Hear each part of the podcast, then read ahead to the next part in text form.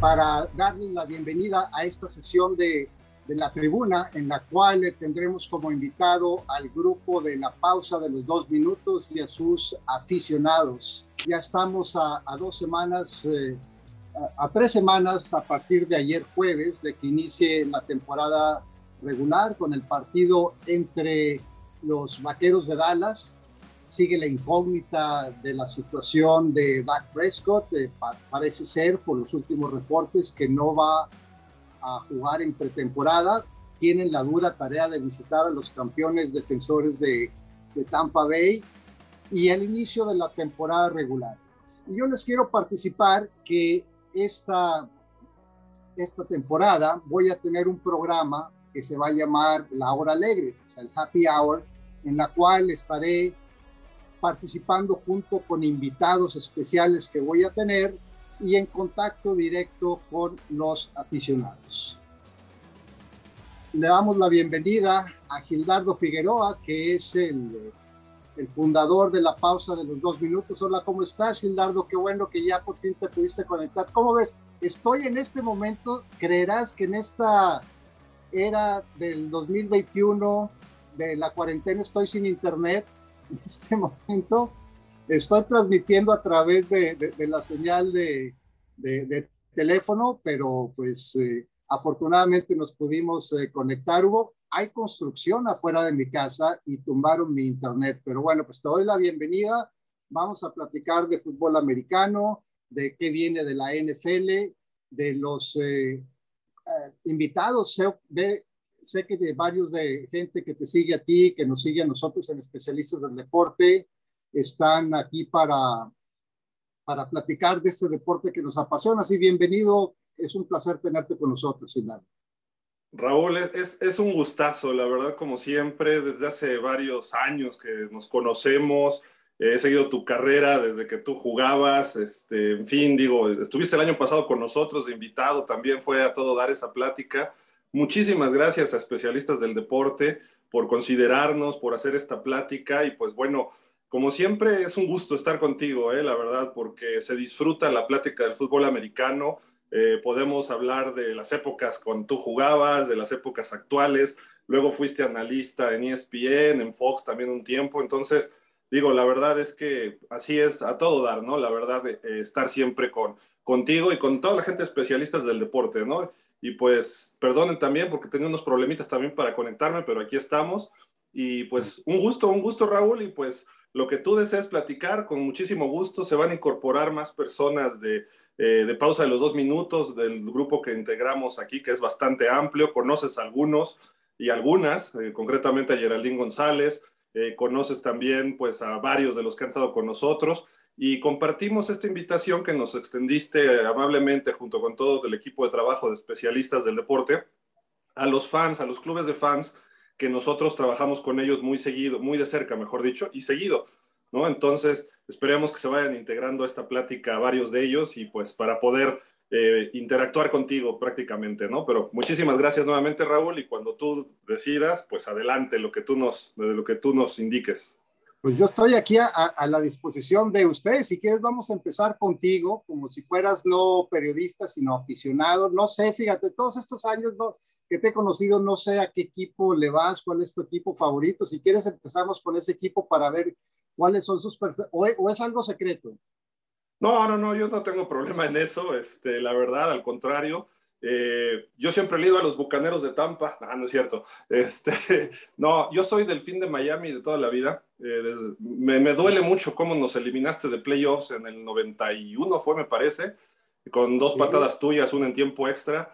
Pero bueno, este, tú jugabas para los Jets, creo, en esa época, pero bueno, fuera de eso, eh, me dio gusto que tú anotaras esos goles de campo, ¿no? Y no fuera Pat Ligi o alguno de esos pateadores, pero, pero bueno, este, siempre, eh, trabajé para los Delfines cuatro años, estuve escribiendo ahí en el sitio en español de ellos un, tiempo y hacíamos también podcast y todo, ¿no? Entonces, eh, pues por ahí fue el asunto y pues del Dolphin, de chiquito le iba a los petroleros de Houston.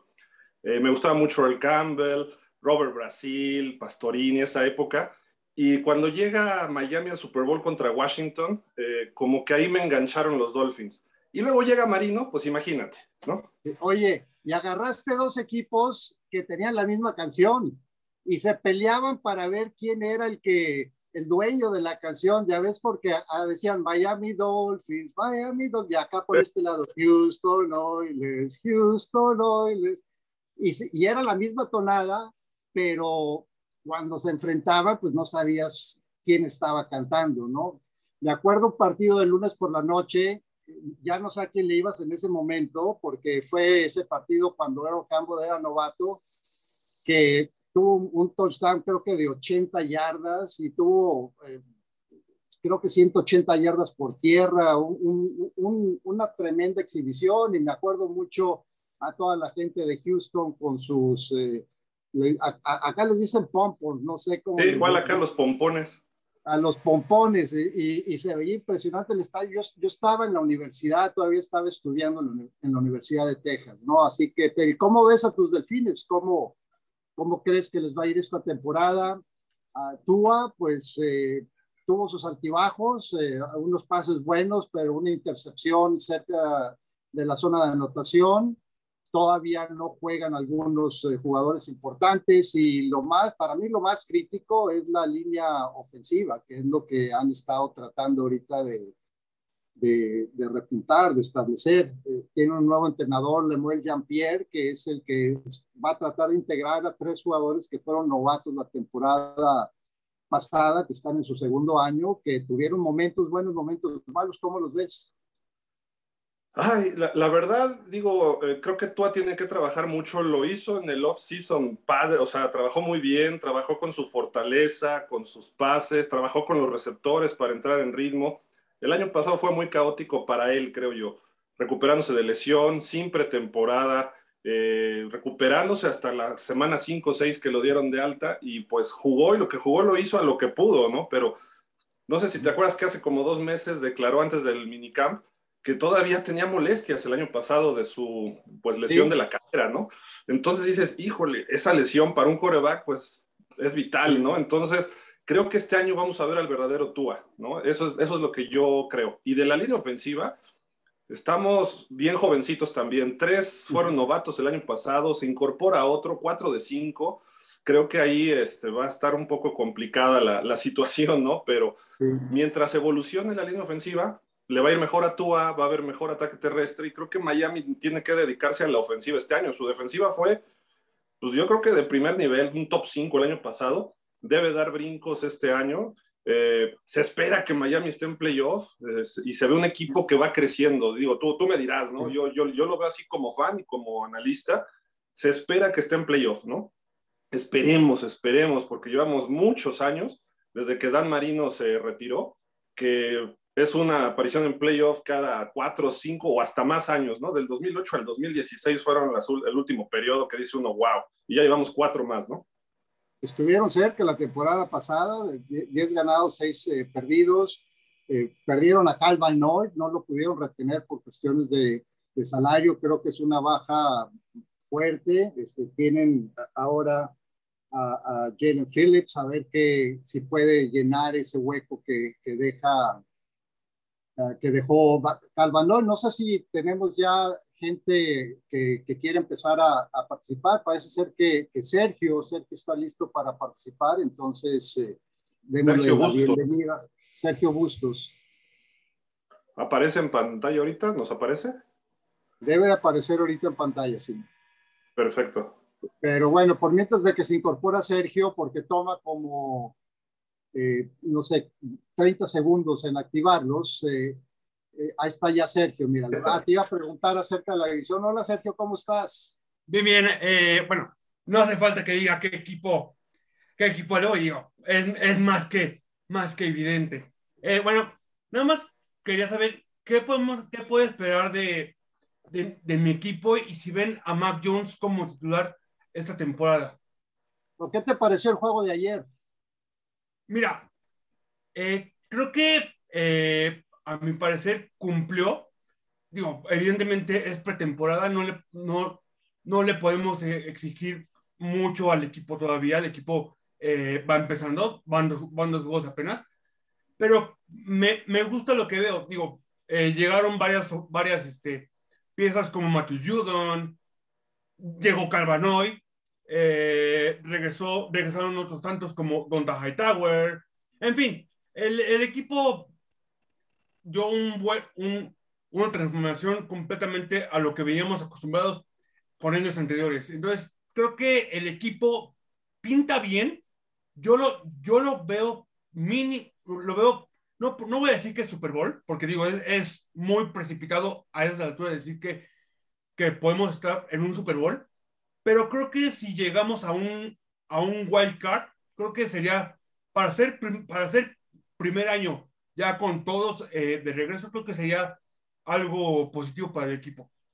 Pues mira, yo a mí me, me, gustó mucho cómo jugó Cam Newton ayer. Creo que tenía la presión de, de dar un, un, buen partido. Tuvo más series ofensivas que, que la primera semana.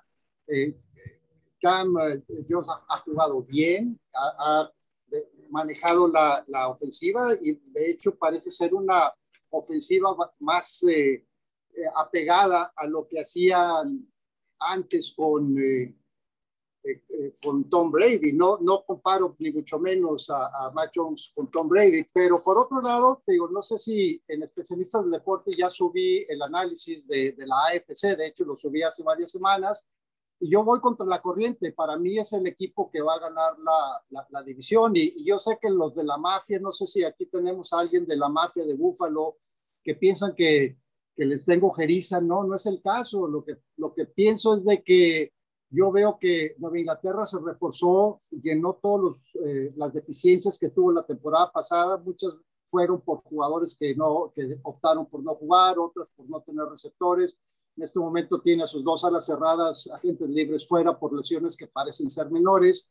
Pero veo una defensiva que va a ser muy buena, sobre todo cuando se incorpore Stephon Gilbert. Veo una línea ofensiva potente, y para mí eso es el, el, talón de Aquiles del equipo de Búfalo. La defensiva terrestre lo vimos en playoff, lo vimos en un juego de temporada regular contra Kansas City que le superaron más de 200 yardas. Así que es eh, mi, mi favorito para ganar la división. Te digo, voy contra la corriente porque el equipo en este momento en boga es el equipo de, de Búfalo. Entonces, pues Sergio, pues gracias por la participación. Yo creo que no te gustó mucho, Gildardo, la, la, la, la, respuesta, pero agradezco, agradezco la participación de Sergio. Eh, no sé si tenemos a, a alguien más que...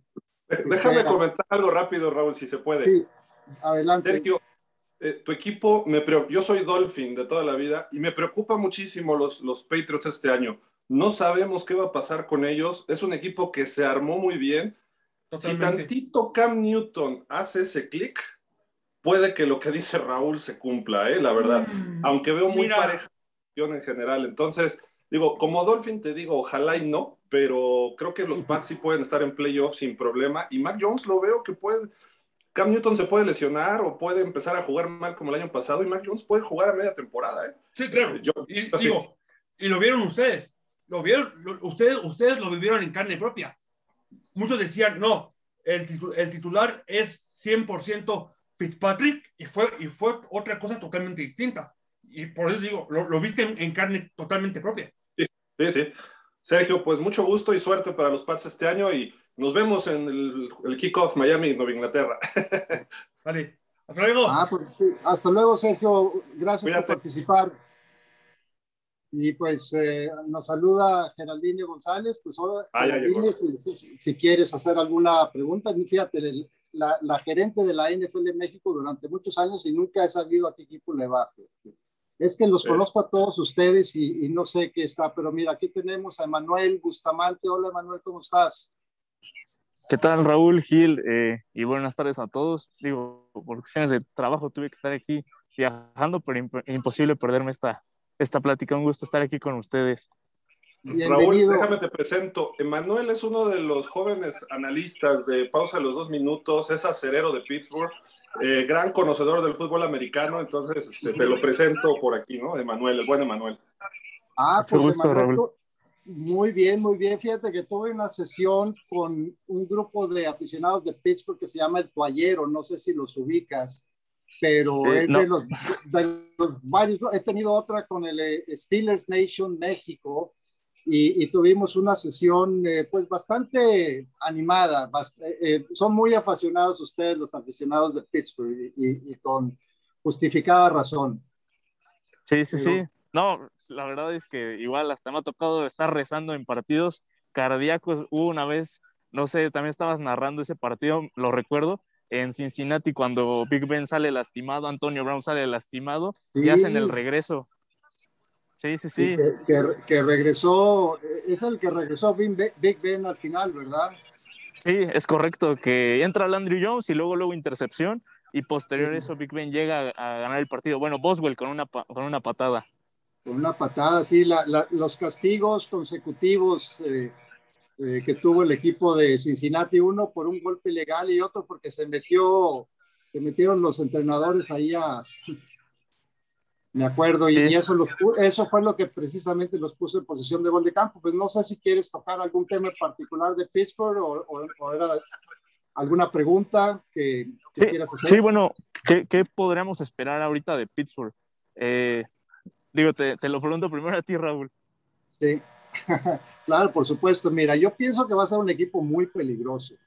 La, la, línea ofensiva la he visto floja, honestamente, pero es una línea ofensiva que está reconstituida. En el último juego empezaron y terminaron sustituyendo al guardia izquierdo, a Rashad Coward, eh, y, pusieron a, eh, a, Kevin Dodson, sí, ¿verdad? Kevin Dodson, de guardia izquierdo, empezaron a funcionar un poco mejor. Creo que va a ser un equipo que va a enfatizar más el ataque terrestre. Ya vimos más jugadas de finta y pase.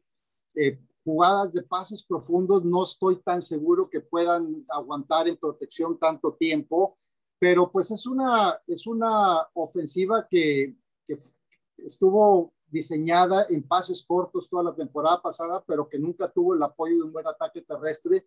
Najee Harris creo que va a ser uno de los, eh, de la bueno, no es revelación porque es primera selección y tuvo una gran carrera en Alabama, pero pienso que va a ser eh, un jugador que cambia eh, el ritmo de un partido y que le va a dar un empuje. Y, por supuesto, pues eh, van a tener otra vez una defensiva top 5. La llegada de Melvin Ingram les da una rotación de, tres con CJ Watt y con Alex Highsmith y creo que de esa manera van a seguir presionando y, y, y pues tienen muy buenos jugadores a la defensiva. Así que se está complicada la calificación. Eh, falta ver qué, qué, pasa en, otros, eh, eh, en otras divisiones. Bueno, en la temporada pasada la, la AFC Norte tuvo a tres participantes, Baltimore y Cleveland, pero pienso que Pittsburgh va a ser un equipo, tiene un calendario muy complicado, muy duro este año, a diferencia del año pasado, pero eh, si, si, no hay lesiones como la que sufrieron de David Bush, eh, eh, que les afectó mucho, que después varios jugadores de la línea ofensiva quedaron fuera la temporada pasada, creo que va a ser uno de esos equipos que nadie, como dicen, que nadie quiere enfrentar. Totalmente de acuerdo. Y a mí me da envidia, Raúl, de que en el draft Miami no eligiera a Najee Harris, que era lo que necesitábamos, y termina en Pittsburgh. Y le dije, yo le he dicho a Manuel, ese muchacho va a ser el futuro de los Steelers. Y si él funciona bien, creo que Big Ben le van a dar más tiempo a pesar de su línea ofensiva y, le puede ir bien a Pittsburgh ¿eh? por ese, en ese aspecto. Pues sí. Sí. Pues gracias, Manuel. Este, cuídate, veo que estás en tránsito ahorita y, tomando las debidas precauciones en estos momentos tan duros de la pandemia. Y pues espero que, que a donde vayas llegues con bien y, que, que, todo esté bien y mucha suerte esta temporada. Muchísimas gracias, Raúl. Gracias, Gil. Y pues bueno, aquí seguimos pendientes de, de, ustedes. Muchísimas gracias. ¿Y cómo ves tú, Gildardo, por mientras de que viene nuestro siguiente invitado, cómo ves la, la, división eh, norte de, de, la americana?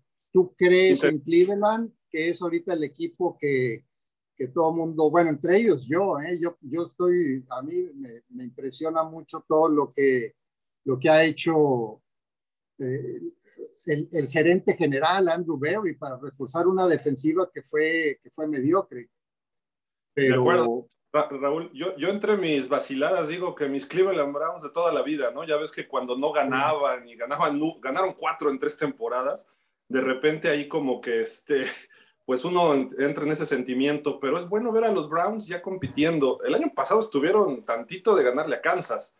Creo que por ahí eh, Cleveland debe ganar la división este año, es el siguiente paso, pero dependerá de Baker Mayfield. Pittsburgh perdió mucho, Baltimore también dependerá de lo que haga Lamar Jackson. Y Cincinnati está iniciando su proceso. Creo que va, en dos, tres años va a ser muy competitivo. Y fíjate, a mí me preocupa Joe Burrow. No creo que esté bien todavía física y sobre todo mentalmente. Y, y me sorprendió una declaración de Tyler Boyd que hizo referencia a eso. Pero mira, aquí ya se nos unió Joel Contreras. Ah, ya viene a reclamar la, la, mafia, la mafia hace acto de presencia. ¿Cómo estás, Joel? Aquí estamos, aquí estamos muy bien. Muchas gracias por, por la oportunidad. Pues un gustazo platicar con ustedes, un honor definitivamente. No, no, no hay reclamos, no hay reclamos. Todo, todo se tiene que demostrar en el emparrillado.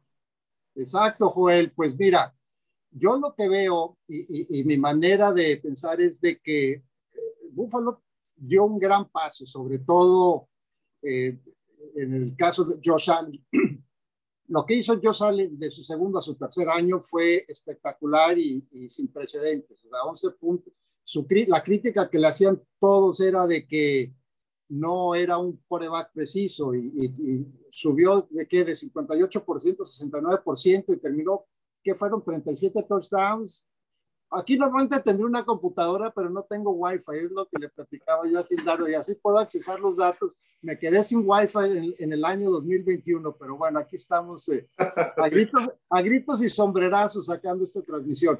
Pero, pero creo que fueron 37-10, ¿no? O por ahí. Eh, eh, así es, me parece que 39-10, pero, pero bueno, estamos cerca del dato. Gildardo, tú sí tienes Wi-Fi, a ver, checa el dato. Pero mira, lo que hizo, independientemente, es, eh, la, cara del equipo. Eh, Buffalo va a llegar tan lejos como lo lleve Josh Allen. Me preocupa la defensiva, porque fue una defensiva que, era floja en contra del ataque terrestre y perdieron jugadores, eh, perdieron, te digo, aquí eso sí lo, lo, tengo. Bueno, Quentin Jefferson era un buen suplente, pero no, no, no se reforzaron, en mi opinión, debidamente en la parte del ataque para defender el ataque terrestre. Son prácticamente los mismos jugadores. Esperan presionar con Greg Rousseau y que Hughes eh, vuelva a, tomar un nivel que tuvo hace unos años.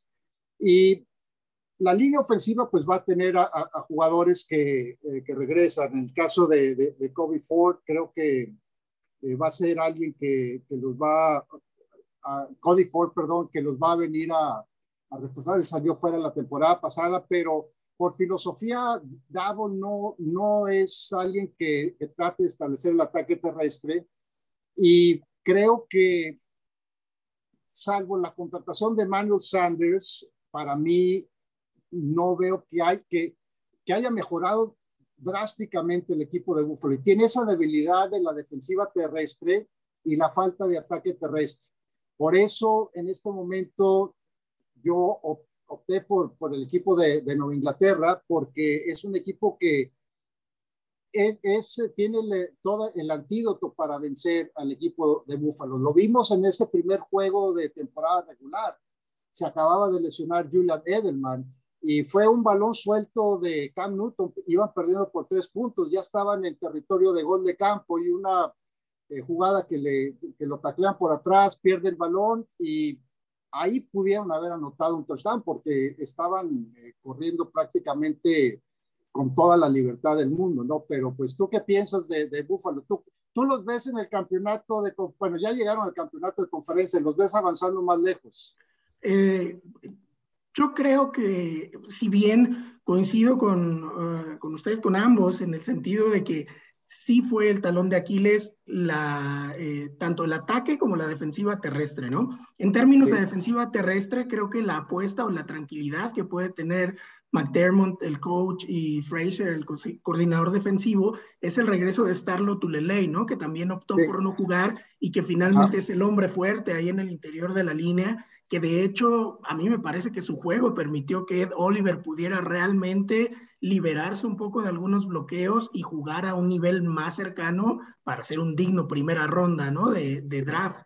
Vamos a ver si eso realmente surge, surte efecto, además de las apuestas eh, altas en los últimos drafts con el, con, con eh, cazadores de cabezas, ¿no? De Peneza hace un año, que tuvo todo, todo este año como desarrollo para aprendizaje y para quizá conocer un poco del sistema de Fraser y este año con las primeras dos elecciones con Rousseau y con Boogie Basham, ¿no? Que, que esperemos sumen a ese pass rush que a Buffalo le ha faltado porque pues eh, en realidad tenemos solo un jugador, ¿no? Hughes, que realmente presionaba al coreback, pero de resto no teníamos alguien o una escuadra, un front seven que pudiera en realidad presionar al coreback. Entonces me parece que esa es una opción que sí puede ser como un upgrade para la defensiva de Buffalo en términos de la, del ataque terrestre, ¿no? Para contrarrestar el ataque terrestre. De hecho, a mí me preocupa un poco más la defensiva secundaria, porque seguimos sin encontrar un corner opuesto a Tredavious White que realmente resulte confiable, ¿no? Se intentó con Josh Norman el año pasado, este año parece que será eh, Levi Wallace, pero nadie, me parece que todavía no hay un un, un corner en opuesto a, a Davis White, que haga realmente un tándem profundo que sea de respeto en la liga, porque ya tenemos a Poyer, ya tenemos ahí a, eh, a Hyde y a White, ¿no? Nos falta ese segundo corner. En términos de la ofensiva, pues esto es lo que va a definir justo esta pretemporada, en mi opinión, ¿no? ¿Quién se va a quedar con el lugar de running back uno? Si será Singletary, si será Moss, si por ahí salta Brida como una de las opciones que llegó para este año, creo que eh, ese será como el punto definitivo de esta, de esta pretemporada, porque realmente el roster va a ser muy parecido y creo que sí nos puede alcanzar en una división que en mi opinión, no sé lo que piensen ustedes, será la más peleada de la NFL porque están los Patriotas con el regreso de muchos jugadores, con buenas adquisiciones, ahora sí por fin en la agencia libre y además pues con, con, los delfines, con su concierto de primeras elecciones, ¿no? De primeras rondas, que empiezan ya también a, a, tener peso dentro del campo. Entonces me parece que, pues por ahí los tres van a estar en, en el playoff, ¿no? Un, eh, uno como campeón y dos wildcards pueden salir de esta división. Excelente, pues Joel, muchas gracias por la participación, fue un gusto. Gildardo quiere añadir algo. Ahí está el dato de Josh Allen, 37 touchdowns, 10 intercepciones, eh, mejor, estuvo arriba de 100 su rating. Creo que es el coreback que más ha crecido en los últimos tres años. Su, desarrollo ha sido fenomenal. Lo envidio y ojalá y tú tenga ese tipo de desarrollo. Yo que soy Dolphin. Eh, los Bills son favoritos en la división. ¿eh? ahora sí que la división es de ellos para perderla. Si ellos no, no, no cumplen su parte, Miami y los Pats están detrás de ellos. Eh, es, el equipo está armado y Josh Allen está jugando, pues estuvo hasta considerado para MVP, ¿no? En los últimos este, lugares, pero ahí andaba. Si se mantienen así, no hay problema. Yo lo que veo es que si juega, si no juega Cole Beasley, si se retira por lo de las vacunas, pierden un poquito de juego aéreo, pero fuera de eso, y con lo de Matt Brida, ojalá y no funcione, porque nosotros lo utilizamos mal en Miami. Y creo que ese cuate puede explotar ahí en Búfalo y me preocupa, me preocupa. Entonces, Joel, muchas gracias, un saludo a la Bills Mafia y pues éxito y nos vemos en la semana 2. Nos estaremos viendo, claro que sí. Y saludos a todos los de la mafia de los Bills. ¿eh? Yo, la verdad, eh, los, quiero igual que a todos los grupos de aficionados. Y ya tenemos a, a Geraldine en, pantalla. Hola, Geraldine, ¿cómo estás? ¿Cómo te ha ido de, de Huracán? Ay, qué lindo, qué lindo, qué gusto verte, Raúl. Hola, Gil, hace también un buen que no nos veíamos. Bienvenido, de verdad es un placer estar aquí compartiendo contigo y que todos los aficionados vuelvan a tener de primera mano tus comentarios y tus puntos de vista siempre tan acertados. Nos fue bien, afortunadamente fue un huracán que pasó rápido por la península. Ayer fue un día un poquito, un poquito eh, atribulado, pero ya estamos acá y ya listo, ya en semana eh, de pretemporada número 2. Ahorita mismo ya se están desarrollando, me parece que un par de juegos. Y pues eh, la realidad, como ustedes han estado conversando con las dos personas que antecedieron, hay muchas cosas, hay nueva sangre, hay muchos eh, temas que hay que ver realmente eh, eh, eh, la, la, conferencia americana se ve muy fuerte, pero pues no hay que desdeñar a todos los que tenemos del lado de la nacional y definitivamente, sobre todo, a mí lo que me emociona es que tanto de un lado como del otro hay nueva sangre. Y una, una pregunta que yo tenía para ti que les estaba yo compartiendo por el chat, era tus impresiones respecto de esta ceremonia que para mí fue realmente sensacional. Eh, fue toda una constelación ahí reunida en la entronización de la generación 2020 y la generación 2021.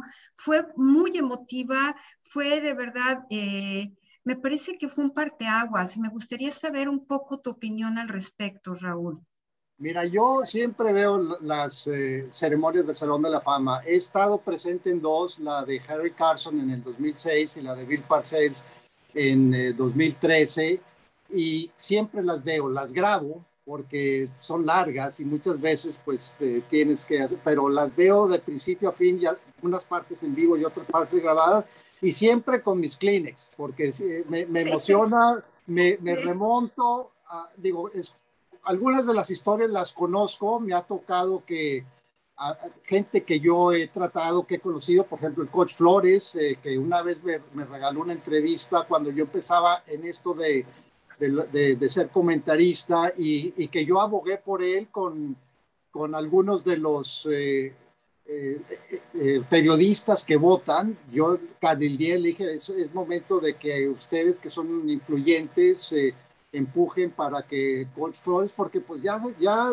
ya está grande y y es, hubiese sido una tristeza que lo introdujeran ya eh, después de póstumamente, ¿no? Pero afortunadamente pudo ir, eh, se ve muy bien mentalmente, simpático, su, su discurso, yo, yo conocía su historia porque nos la platicó, esa entrevista fue en 1994 y siempre fue una persona muy cordial. Me lo encontraba cuando nos tocaba hacer partidos de los Raiders. Eh, estábamos eh, en el estadio. Bueno, pues eh, he narrado muchos partidos de los Raiders en persona.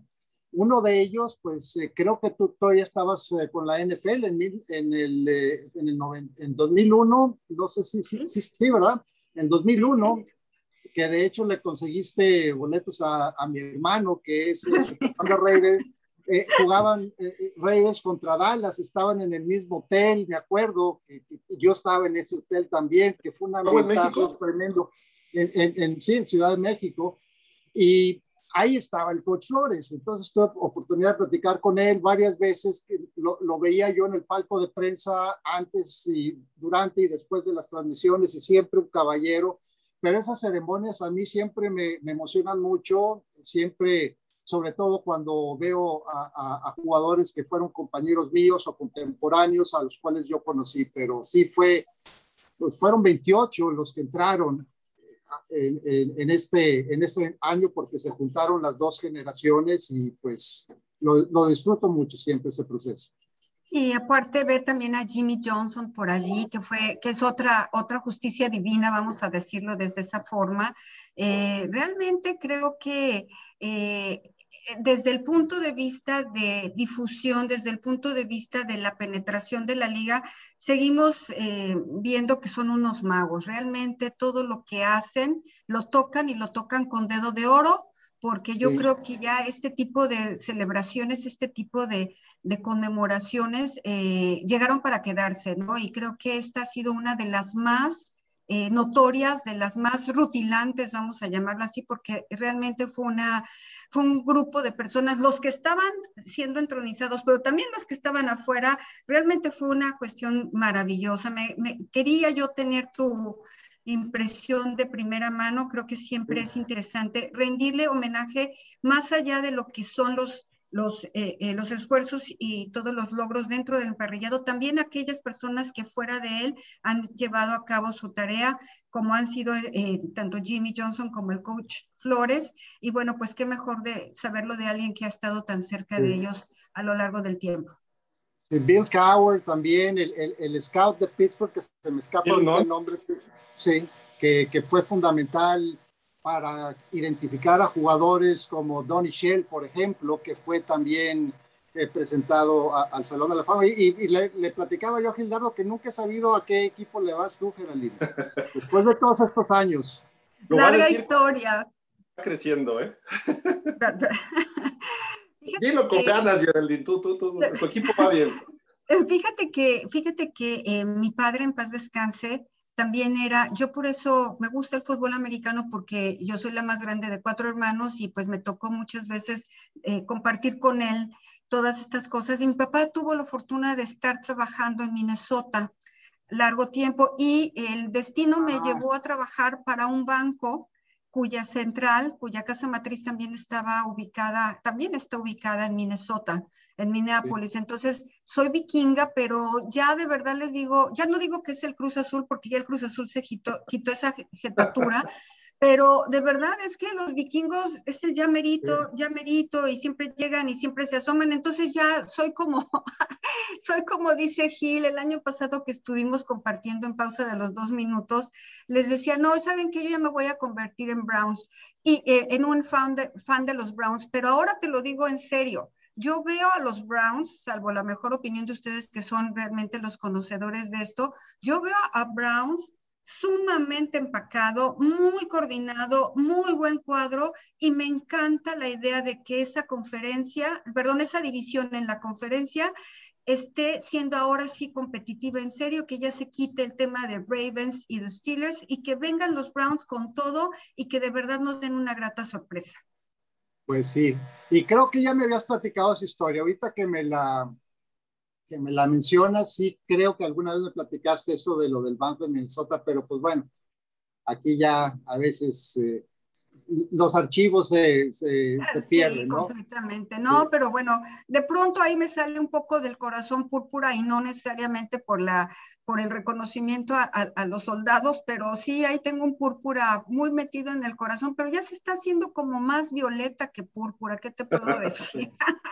Oye, Raúl, eh, déjame te comento, Geraldine ha estado con nosotros colaborando también de tiempo atrás y sus aportaciones han ayudado muchísimo a pausa los dos minutos. Ella nos platica el área administrativa de la NFL, la relación que ha tenido hasta con dueños eh, de equipos y cuando venían a México y cuando ella tenía que organizar cuestiones de México con la NFL en Estados Unidos y aporta muchísimo y creo que a los fans les ha les ha encantado ese tipo de, comentarios por parte de Geraldine, que amablemente siempre está ahí con nosotros, una muy buena amiga además y conocedora de esto.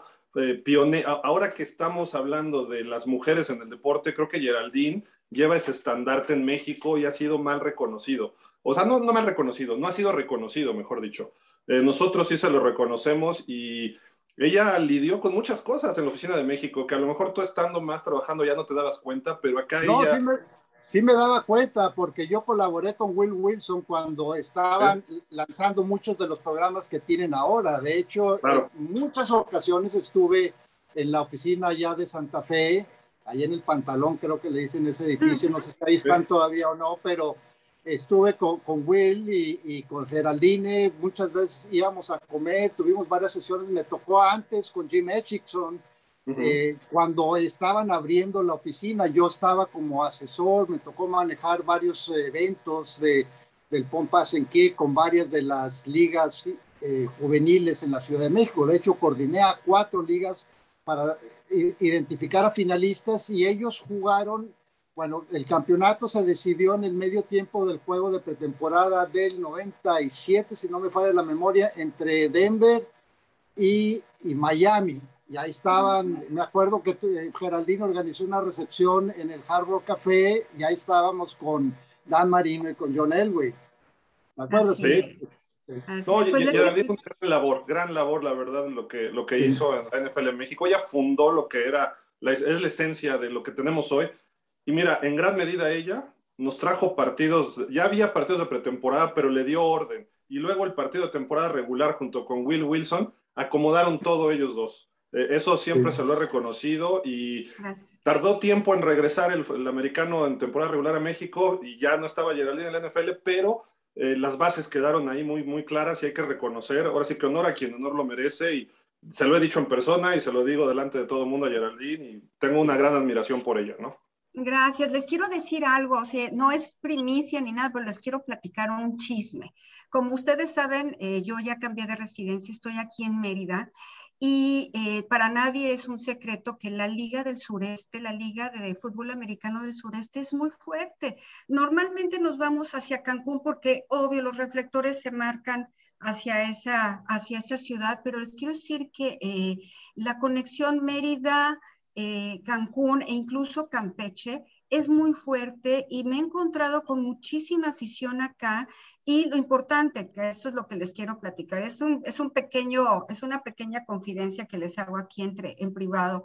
Eh, la gente del gobierno de, de, de, Yucatán es aficionado a Steeler. Entonces estaba yo diciendo, oigan, pues ahora que se terminen todos estos temas COVID y todo, ¿qué tal que traemos a parte del equipo acá y pues empezamos a reactivar este tema de las presentaciones que para todos siempre es muy bueno. Entonces, ah, vamos a cruzar los dedos, ojalá que se pueda, pero ha sido muy grato el ver cómo de verdad entre las personas que hemos eh, migrado hacia, esta, hacia estas latitudes y la afición local, es muy fuerte la presencia del fútbol americano aquí y aparte pues tenemos muchísimos expatriados que bueno, ¿qué les puedo decir? Ahorita que ya va a empezar la temporada, pues vamos a tratar de reunirnos para ver los juegos, pero el punto importante es, hay mucha presencia de fútbol americano por el sureste, así es que vamos a ponerles, eh, Gil, vamos a ponerles mucho énfasis para que también Pausa esté participando con ellos, ¿qué te parece? Y que ojalá vengas pronto, Raúl, por acá, te comes unos panuchos. Fíjate que mi, hermana acaba de comprar una casa en Mérida y se va a mudar a Mérida, entonces seguramente voy a estar visitando para. Y sería padrísimo organizar alguna presentación y todo y que vengas y platiques con toda la afición acá que te van a recibir, pero calidad, literalmente con todo el calor de la ciudad. Muy bien, pues Geraldine, fue un gusto saludarte, eh, verte otra vez, aunque sea a la distancia, y pues mucha suerte te digo, ya cuando esté mi hermana ya seguramente vamos a planear un viaje y, y a mí me encanta Mérida, ¿no? Es una de las, de las ciudades que más me gusta y he estado ahí Pues serán bienvenidos, vengan todos acá y hacemos algo padre y estamos juntos con la afición. Qué placer, bendiciones para ambos, todos eh, y, que todos estén muy bien y estamos en contacto, Gil. Un beso para ambos. Cuídense. Gracias. Hasta luego, Geraldine. Chao, chao. Ah. Pues, fíjate que sí me había eh, platicado Geraldine del de, Minnesota. equipo de Minnesota. Ahorita que platica la historia, me, vino a la mente. No sé si. Oye, Raúl, ¿tú a quién le vas? Ya en serio. O sea, ¿le vas a los gigantes? ¿Le vas a los potros? Ay, ya, ya va a salir con Texas, los Longhorns. Ese, ese es el único equipo que me hace sufrir y vaya que me han hecho sufrir los últimos 12 años. Eh, mira, eh, yo la verdad quiero mucho a, los gigantes, quiero mucho a, los potros, pero cuando pierden, no, o sea, no, no, no me enojo. Cuando pierde la Universidad de Texas, mi esposa ya sabe que, que mejor me guarda una sana distancia. Así que ese es mi equipo, pero en la NFL, francamente, yo eh, te digo, estoy muy agradecido con esos dos equipos con los que jugué, también con Dallas, que, que me abrieron las puertas de la NFL, Gilbrand, pero no me, ninguno me apasiona como me apasionan mis Longhorns. Aquí tenemos a Diego.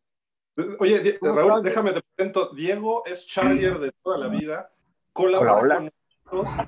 Este, es también un conocedor del fútbol, eh, hace una videocolumna, como varios de los que están con nosotros en pausa, es como un podcast semanal y da una información tan detallada de los Chargers que ahorita lo vas a escuchar hablar.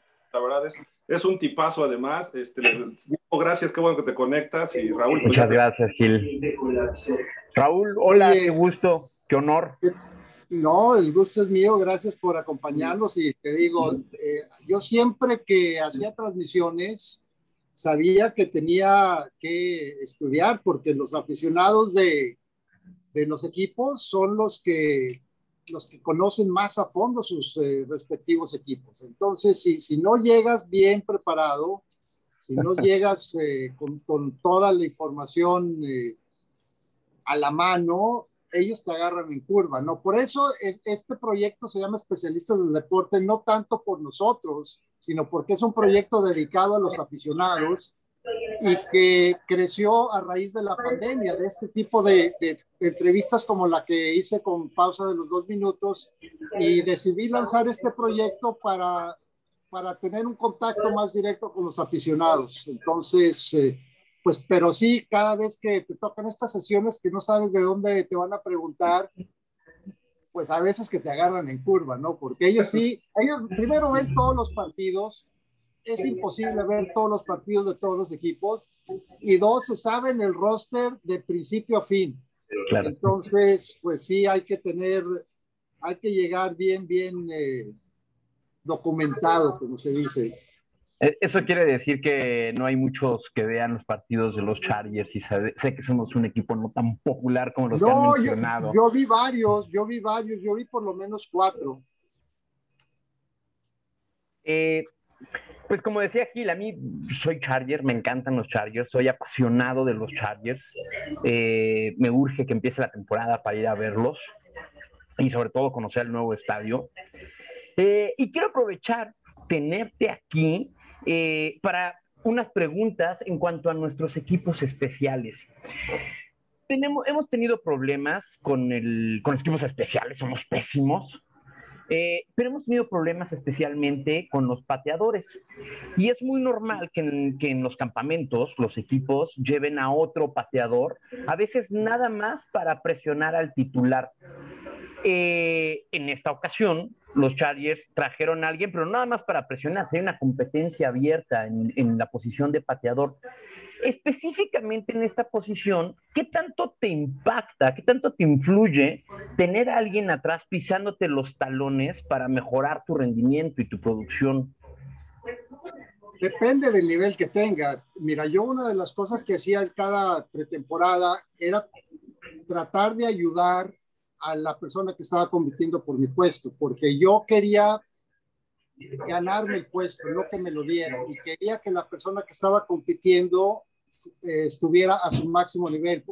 El mejor pateador que seleccionaron los gigantes en el tiempo que yo estuve fue Matt Stover. Matt Stover tuvo una tremenda carrera, primero con Cleveland, luego con Baltimore, luego jugó con Indianapolis, metió más de 400 goles de campo, pero él debutó contra Buffalo y falló su primer gol de campo y estaba deshecho. Entonces, ese día yo sabía que me iba a jugar. Me dijo, parcial, le voy a dar todas las patadas a Stover. dije, está bien.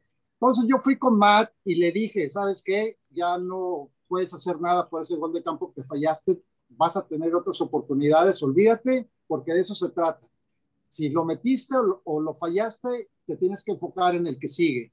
Y hasta la fecha, Matt me, lo agradece, porque yo siempre lo apoyé, yo siempre le enseñé. Después llegó Matt Barr esa temporada del 90 y entre los dos lo sacamos adelante y, lo vemos seguido en... en eh, él, él, está involucrado con NFL Alumni, yo soy el presidente del grupo de NFL Alumni en Austin y esa es la, la cosa, nos, es, eh, depende del pateador titular, de la actitud que él tenga, si quiere él fomentar la competencia y ganar la competencia. Si no lo hace, pues entonces no merece estar en el equipo, en, en mi opinión, ¿no? Como dicen, ¿no? Iron sharps iron. Así es. Pues, pues, esperemos esta vez funcione y nuestro pateador mejore y no tengamos fallas de último, de último minuto en los partidos. E, ese juego contra Nueva Orleans, hijo, yo, yo pensé que lo ganaban y falló creo que un gol de campo de 49 yardas y, y yo me acuerdo en la era de Anthony Lynn, o sea, varios años que perdieron partidos porque el pateador fallaba y tuvieron varios, o sea que no era solamente uno, pero bueno. El, el está en Atlanta ahora, eh, pasó por los Chargers, ¿no? John Koo pasó, empezó su carrera en los Chargers, el pateador de Jacksonville, Josh Lambo, siendo jugador de fútbol soccer, empezó su carrera en Chargers y ahorita son buenos pateadores. Pero ahí no, no lo lograron.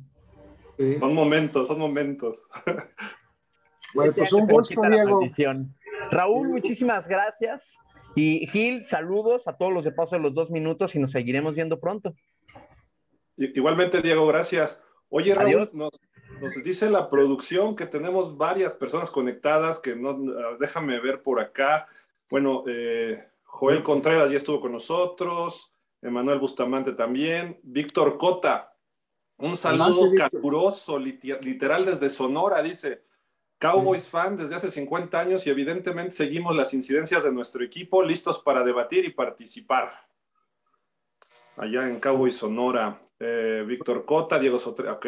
Ah, Francisco Javier Roldán.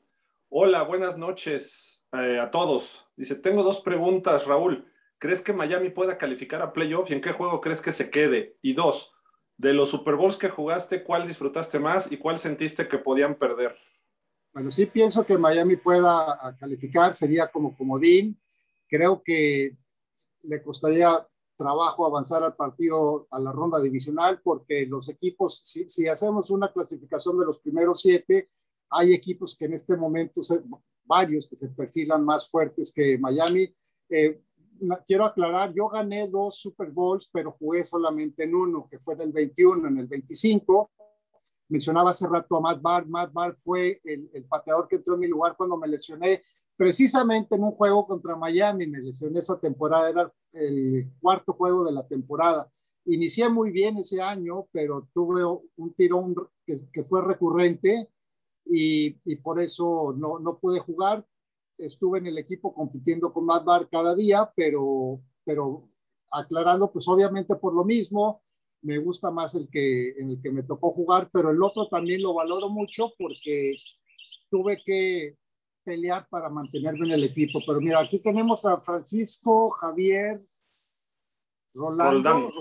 Sí, ¿cómo estás, Francisco Javier? Hola, bien, ya, este, un gusto platicar con ustedes. No, te vemos, pero te escuchamos. No, te vemos, no te vemos, Javier. Ahí está ya. Como que agarra. Déjame te platico, Raúl. Eh, formamos parte de un grupo que se llama Dolphins México FinSop también. Hacemos programas con ellos semanalmente, eh, hay otras personas. Javier es uno de ellos, es un Dolphin de toda la vida, él, su papá, eh, conocen este, este equipo de, regreso. Eh, también está Israel Guadarrama, Fernando Ramírez, y, cada vez se hace más barullo, pues, con con el equipo, con toda la gente, participa más, estamos creciendo no, yo decimos de broma que estamos saliendo a los fans de los Dolphins últimamente porque estuvimos muchos años apagados, ¿no? Y ahorita que se ve el equipo ya con una solidez, entonces está empezando a generarse esto eh, muy padre. después de cada partido teníamos una sesión rápida, ahorita ya vamos con Javier, ¿no? Pero teníamos una sesión rápida y la llamábamos la terapia porque acababa el juego y estábamos en terapia todos de que otra vez perdimos, ¿cómo puede ser? ¿no? Entonces, a partir de ahí, pues empezamos a, este, a, ver el equipo y lo que está pasando ahorita, creo que muchos están empezando a sentir ese, ese gusto otra vez, ¿no? E, es importante para los fans ver eso en un equipo, ¿no? Y ya está Israel Guadarrama con nosotros también.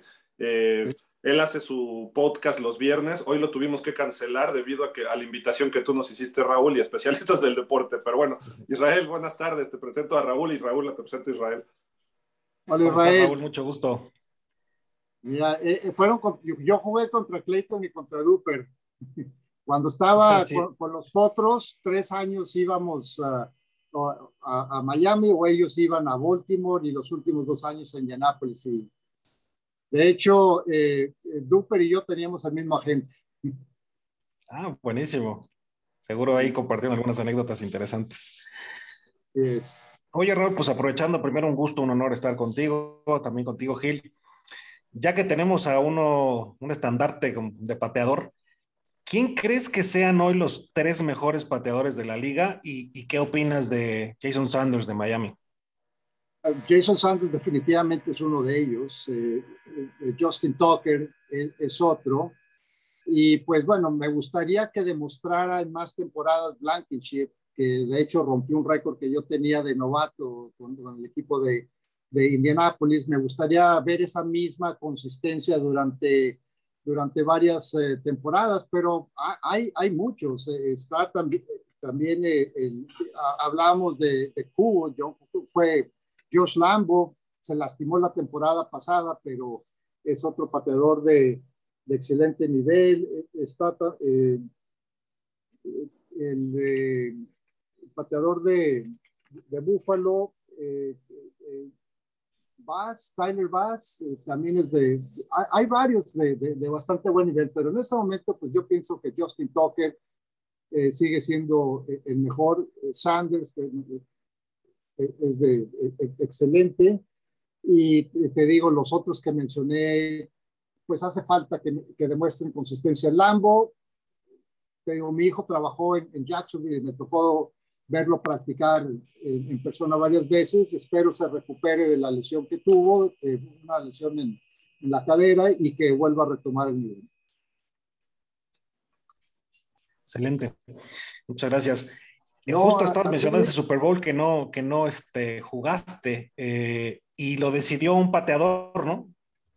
Para mal, en ese caso. Sí, el, el, Norwood, Scott Norwood, definitivamente. Scott Norwood. Ahí estaba yo enfrentito de, de, él cuando pateó ese gol de campo y, y la gente, yo me acuerdo que David Meggett, uno de los jugadores del equipo, me preguntó, ¿va a meter el gol de campo? Yo le dije, no. Dice, ¿por qué estás tan seguro? Le dije, porque yo conocí a Scott, eh, de, y de hecho, eh, eh, Scott Norwood y, su esposa se casaron el mismo día que mi esposa y yo y coincidimos en un crucero de la luna de miel, pero ese es otro wow. detalle. Pero, wow. pero, yo conocía a fondo su carrera y sabía que nunca había metido un gol de campo de, de pateando en césped de más de 45 yardas. Entonces, le pedían que hiciera algo que nunca había hecho en su vida para ganar un Super Bowl.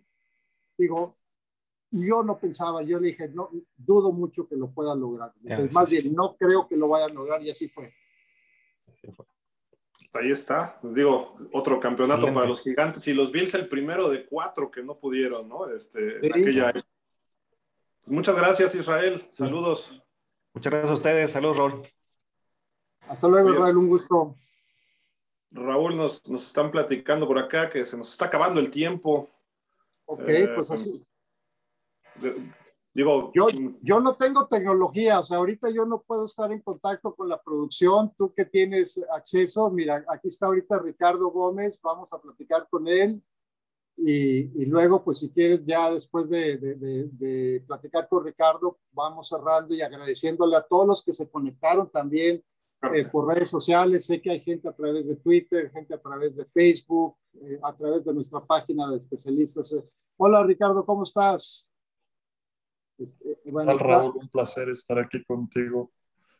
He oído varias anécdotas sobre ti del Super Bowl 25 y, y, con los potros y los gigantes. Soy un chavito, así que a mí no me tocó verte jugar, pero te escuché muchísimas veces en el Monday Night Football en ESPN.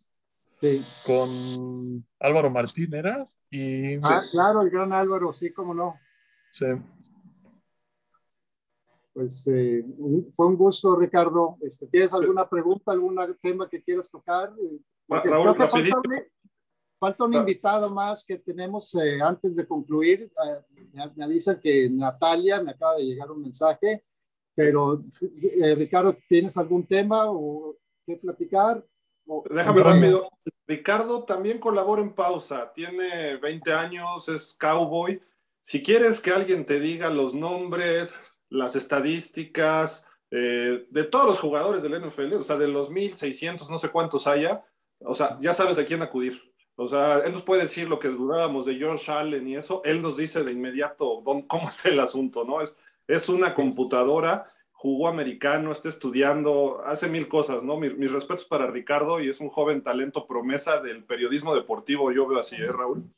Excelente, pues felicidades Ricardo y, y creo que pues eh, bueno vas a Dallas, ojalá se recupere Dak Prescott y pueda jugar bien la temporada. Me preocupa esa lesión en el hombro porque tienden a ser recurrentes, pero pues Esperemos, porque lo que queremos en la NFL es ver a todos los estrellas en el terreno de juego, ¿no? Y que gane el que mejor, no el que tuvo un jugador lesionado. Así que, pues, gracias por participar, Ricardo. Y, pregunta, a ver. Sí, sí. Es que, bueno, el otro día he visto como varios videos de QA que hacen para los jugadores, como, no sé, Dwayne Haskins, ¿en qué gastó su primer millón?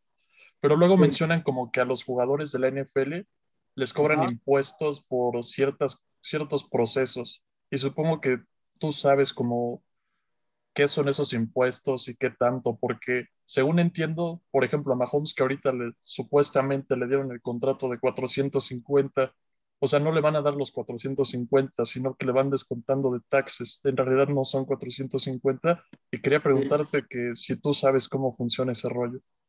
Pues depende de, mira, son, son muchos, eh, es muy complicado eh, depende de dónde vivas. Hay, hay estados, no tienes el impuesto federal, que ese no te escapas. No tienes el impuesto del Seguro Social, que tampoco te escapas. Pero los demás impuestos, pues ya depende de dónde vivas, porque hay estados que te cobran impuestos sobre la renta y hay otros que no.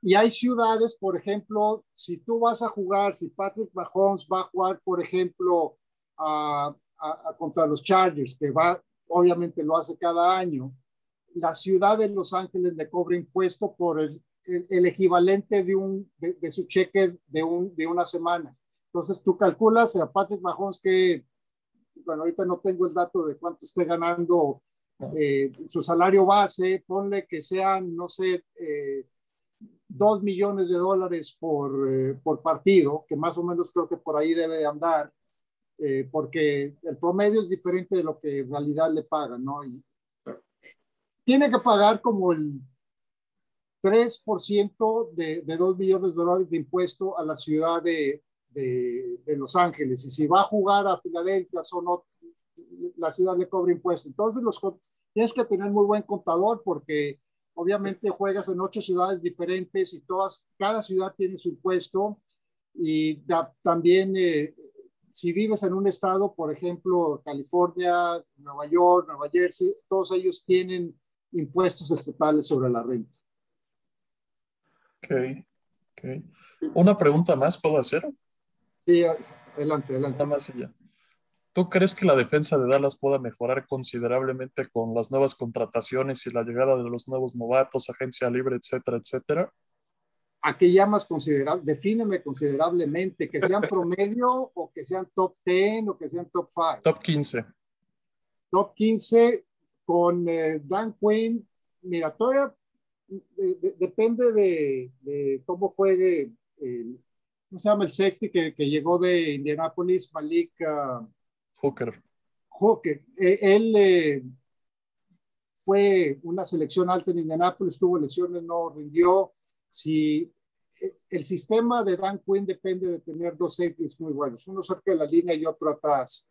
Requiere presión si de Marcos Lawrence, pues, son muchos sí, o sea, el grupo de linebackers es fuerte, pero veo todavía muchos huecos. Yo más bien los veo como una defensiva top 18 o 20 por ahí. Ok. Sorry. ok. Ya, casi se pone a llorar ahí Rich ahorita. No, no, es cierto, no, no, no, no, no, soy profeta. Es lo que yo veo como, como, está integrándose el plantel y como y toma tiempo. Eh, y sobre todo porque esa defensiva les, hace falta un safety de primerísimo nivel y Malik Hooker llegó con mucha promesa a la NFL, pero pues no ha podido justificar. Y pues, gracias Ricardo. gracias a ti, un placer. Gracias. Y nos dicen que falta Natalia, entonces si, si podemos saludar a, Natalia ya para concluir esta sesión, que, ha estado muy interesante, muy agradable, Gildardo. Gracias por facilitarla. Oh, al contrario, muchas gracias por la invitación, Raúl. Como siempre es un gusto. Y ahí está Natalia ya también, mira, ahí viene ya. Hola, Nat. Hola, buenas noches. ¿Sí me escuchan? Sí, claro. Ay, un gusto, señor. Un honor estar compartiendo con ustedes no sabe, eh, yo sí, a mí sí me tocó verlo jugar, a mí sí me tocó, este, lo extraño en el Monday Night Football, claro. Gracias. Eh, de los Steelers, usted ha mencionado algo muy cierto, tenemos calendario más difícil de temporada y muchos de mis compañeros, yo veo o leo, eh, se preguntan si, el, bueno, la gran incógnita es qué va a pasar después de Big Ben, ¿sí? Entonces, ahorita la pelea está entre Mason Rudolph y Dwayne Haskins. ¿Usted cree que Dwayne Haskins pueda llegar a ocupar el número 2 de coreback? ¿Será Rudolph? La, respuesta, la respuesta sí, pero no sé si este año. Creo que Dwayne Haskins fue de los jugadores que solamente jugó un año de titular en el colegial. Eh, no jugó más de tres años en total en el, en el colegial. Llegó muy inmaduro al equipo de, de, Washington con la presión de ser primera selección y de ser el, el, siguiente gran coreback, pero está en un eh, sistema que, que tiene además, uh, que es favorable, que es eh, un sistema que es amigable para los corebacks, que, que, es de pases cortos, de jugadas de finta y pase. Falta ver cómo eh, eh, se conjunta esa línea ofensiva y tiene a Mike Tomlin. Mike Tomlin, yo sé que muchos eh, aficionados de Pittsburgh lo critican, pero a final de cuentas ha sido un entrenador constante, sólido y que maneja bien a, los, a los jugadores. Y creo que va a ser una influencia positiva en el desarrollo, no tanto físico, porque sabemos que Dwayne Haskins tiene talento, sino mental, su madurez. Y pues, eh, Natalia, te agradezco que hayas eh, participado. Eh, Gildardo, ya se nos acaba el tiempo. Quiero recordarles a todos los aficionados que nos están viendo que a partir del 3 de septiembre voy a tener un programa aquí mismo que se va a llamar La Hora Alegre, que es el Happy Hour, que va a ser relajado para hablar de fútbol americano. Voy a tener invitados eh, cada semana diferentes. Eh, te digo, ya, ya están apalabrados gente como Fernando Bonroso, como los tres amigos, como eh, José Pablo Coello, como Ernesto del Valle, Eduardo Varela, Pablo Viruega, todos ellos van a estar no sentados aquí a un lado mío, pero a control remoto. A los, yo sí me voy a tomar una cerveza porque aquí hace mucho calor en Austin y espero que, que se conecten, que nos vean, o que se suscriban a la página. Esta página es eh, para los aficionados y la idea es crear una comunidad en la cual podamos disfrutar de este deporte del fútbol americano y también de otros deportes, porque tenemos a muchos, muchos comentaristas talentosos y sobre todo a los aficionados que también son especialistas. Pues muchas gracias, Gildardo, fue un placer. Gracias a todos los que, una, no sé si quieras eh, decir algo para cerrar, pero te agradezco que hayas facilitado esta sesión. No, al contrario, muchísimas gracias a ti, Raúl. Felicidades por el esfuerzo que estás haciendo con varios otros este, periodistas. Sé que está Roberto Abramovic contigo, eh, Fernando Álvarez. De hecho, me invitaron por ahí uno de básquet con Fernando Álvarez y el coach Morales. Eh, hace como dos meses estuvo a todo dar, me conecté por ahí. Eh, felicidades a todos, una gran labor. qué gusto verlos, aunque sea en redes, y esperemos verlos en medios otra vez de una forma importante. Eh, agradecemos, como siempre, aquí tienes las puertas súper abiertas, siempre en pausa de los dos minutos, al igual que todo tu equipo. Eh, gracias a la producción, obviamente, gracias a la invitación. Natalia también colabora con nosotros, por ahí se quedaron algunos otros que también querían eh, platicar contigo, Rodolfo Vázquez, con el que jugué americano de Chavillos, nos encontramos después. en fin, te agradecemos de verdad de pausa, de corazón, todos, todos, este, esta invitación y pues mucho éxito y pues vamos a estar siguiendo la hora alegre. Y pues si se vale, a lo mejor nos echamos una cervecita contigo desde lejos. Aquí te esperamos, Hildardo. Ya todo el grupo de pausa por dos minutos. Que vengan a compartir, que vengan a, preguntar y que vengan también a impartir conocimientos que, que les sobran a muchos de ustedes. Por supuesto que sí, Raúl, gracias. Y este, acá también somos un equipo grande, ya viste, conociste a varios y pues ojalá y podamos interactuar más, ¿no? próximamente. Te esperamos en pausa cuando tú lo desees.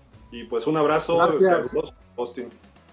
Gracias, un, placer a todos y gracias a Paco de la producción que, que nos ayudó, que facilitó esta transmisión. Muchísimas gracias, saludos. Luego.